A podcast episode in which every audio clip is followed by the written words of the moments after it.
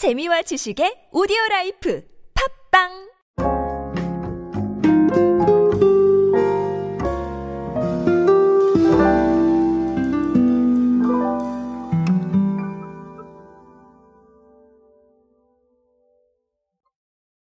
사실 주류 업계는 트렌드에 굉장히 빨리 영향을 받는 업계가 아닌가 이런 생각을 가지고 있습니다. 어, 그도 그럴 수밖에 없는 게 사실 우리가 어떤 엔터테인먼트적인 성격으로 어, 다른 사람들과 어울리거나 아니면 또 각종 상황에 따라서 주류를 소비하게 되기 때문에 그런 상황이 사실은 소비하고 다 연관이 되어 있잖아요. 자, 그러다 보니까 트렌드를 좀 생각을 많이 할 수밖에 없는 업계다. 어, 저는 이렇게 생각을 하고 있습니다. 그러다 보니까 주류 업계의 좀 이런 상황들을 보면 어, 트렌드를 조금 빨리 읽을 수 있는 그런 부분들이 있습니다. 어, 오늘은 어, 그런 이야기가 아닐까 싶은데요. 최근에 별빛 청아라는 제품이 어, 나와서 상당히 좀 인기를 얻고 있죠. 어, 그 부분에 대해서 한번 알아보도록 하겠습니다. 안녕하세요 여러분 노준영입니다. 디지털 마케팅에 도움되는 모든 트렌드 이야기들 제가 전해드리고 있습니다. 강연 및 마케팅 컨설팅 문의는 언제든 하단에 있는 이메일로 부탁드립니다. 자, 뭐 언제나 제가 입버릇처럼 말씀을 드리지만 어, 저를 실제로 이 포털에서 프로필을 찾아보시면 제가 생긴 건 항상 술을 먹게 생겼는데 자, 아, 근데 실제로는 제가 술을 안 하기 때문에 아, 주류에 대한 부분들은 참 어려운 주제이긴 합니다. 하지만 아, 그럼에도 불구하고 제가 많이 소개를 드리는 건 아까도 말씀드렸다시피 트렌드에 대해서 조금 빨리 알 수 있는 부분이 있기 때문에 그래요. 자, 별빛청아는 롯데칠성 음료가 아, 출시한 제품이죠.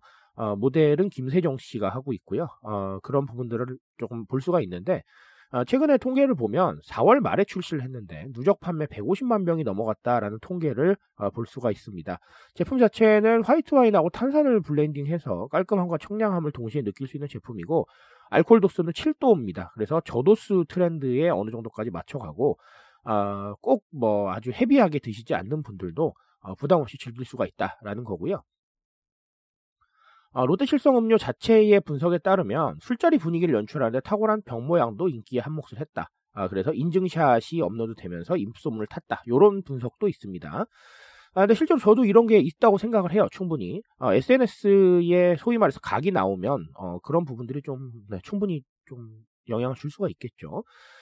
자, 일단은 오늘은 두 가지를 말씀을 드리고 싶은데 방금 말씀드렸던 부분부터 말씀을 드릴게요. 어, 이 어떻게 보면 SNS에 인증이 되느냐 안 되느냐라는 부분을 좀 우리가 진지하게 생각을 해볼 필요가 있는데 아, 최근의 경향은 그렇습니다. 디자인적으로 조금 의미가 있거나 아니면 예쁘거나 아니면 좀 멋져 보이거나 아니면 내가 봤을 때 어, 이 타임라인에 이 사진이 올라가면 충분히 의미가 있겠다 싶으면은 손쉽게 인증을 하는 경향이 있거든요. 왜냐하면 핸드폰으로 금방 찍을 수 있고요. 그리고 SNS에 대한 접근성이 굉장히 높은 세대들도 많기 때문에 아, 결국은 이런 상황들이 벌어졌을 때 생각도 못한 아, 바이럴 효과가 나타날 수 있다라는 것을 생각을 해보실 필요가 있어요. 자, 그래서 제가 이런 얘기를 드립니다. 뭐 무조건 디자인에만 신경 쓰자 이런 얘기가 아니라 최근에 사람들이 SNS에서 어떤 걸 인증하는지를 좀 보실 필요가 있어요. 그 인증에 대한 트렌드가 우리의 디자인이나 패키지에 녹아 있다면 어, 충분히 가능성이 있겠죠. 자, 이런 식으로 해시태그가 증가하면 결국은 언급량이 늘어나는 것이고 사람들이 관심을 가질 가능성이 굉장히 높아집니다. 그렇기 때문에 소위 말해서 우리가 뭐 인스타 감성이라고 얘기를 하잖아요. 어, 그런 부분을 무조건 쫓아가실 필요는 없지만 참고하실 필요는 있겠다라는 얘기를 제가 반드시 드리고 싶습니다. 아, 또 다른 하나는 어, 우리가 이제 상황에 따른 좀 소비에 대한 걸 생각을 해보실 필요가 있습니다. 무슨 얘기냐면 어, 우리가 주류를 드시는 상황을 생각을 해보면 사실 예전에는 좀 되게 단편적으로 생각을 했지만 지금은 굉장히 다양한 상황들이 생겼습니다.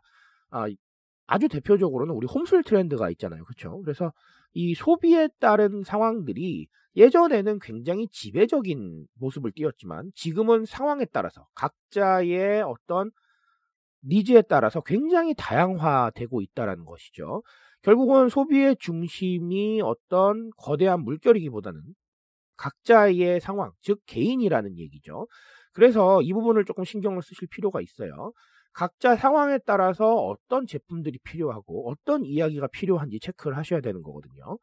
어, 아마도 제가 보기엔 그렇습니다. 정말 애주가시고 헤비하게 드시는 분들은 저도수라고 하면 에이 그게 술이야 라고 생각하실 수도 있을 것 같아요. 네, 저희 아버지도 그러시지 않을까 생각을 합니다. 아마 아, 하지만 그럼에도 불구하고 아, 이런 것들이 상황에 따라서 충분히 소비가 되고 있고 또 니즈가 있는 거거든요.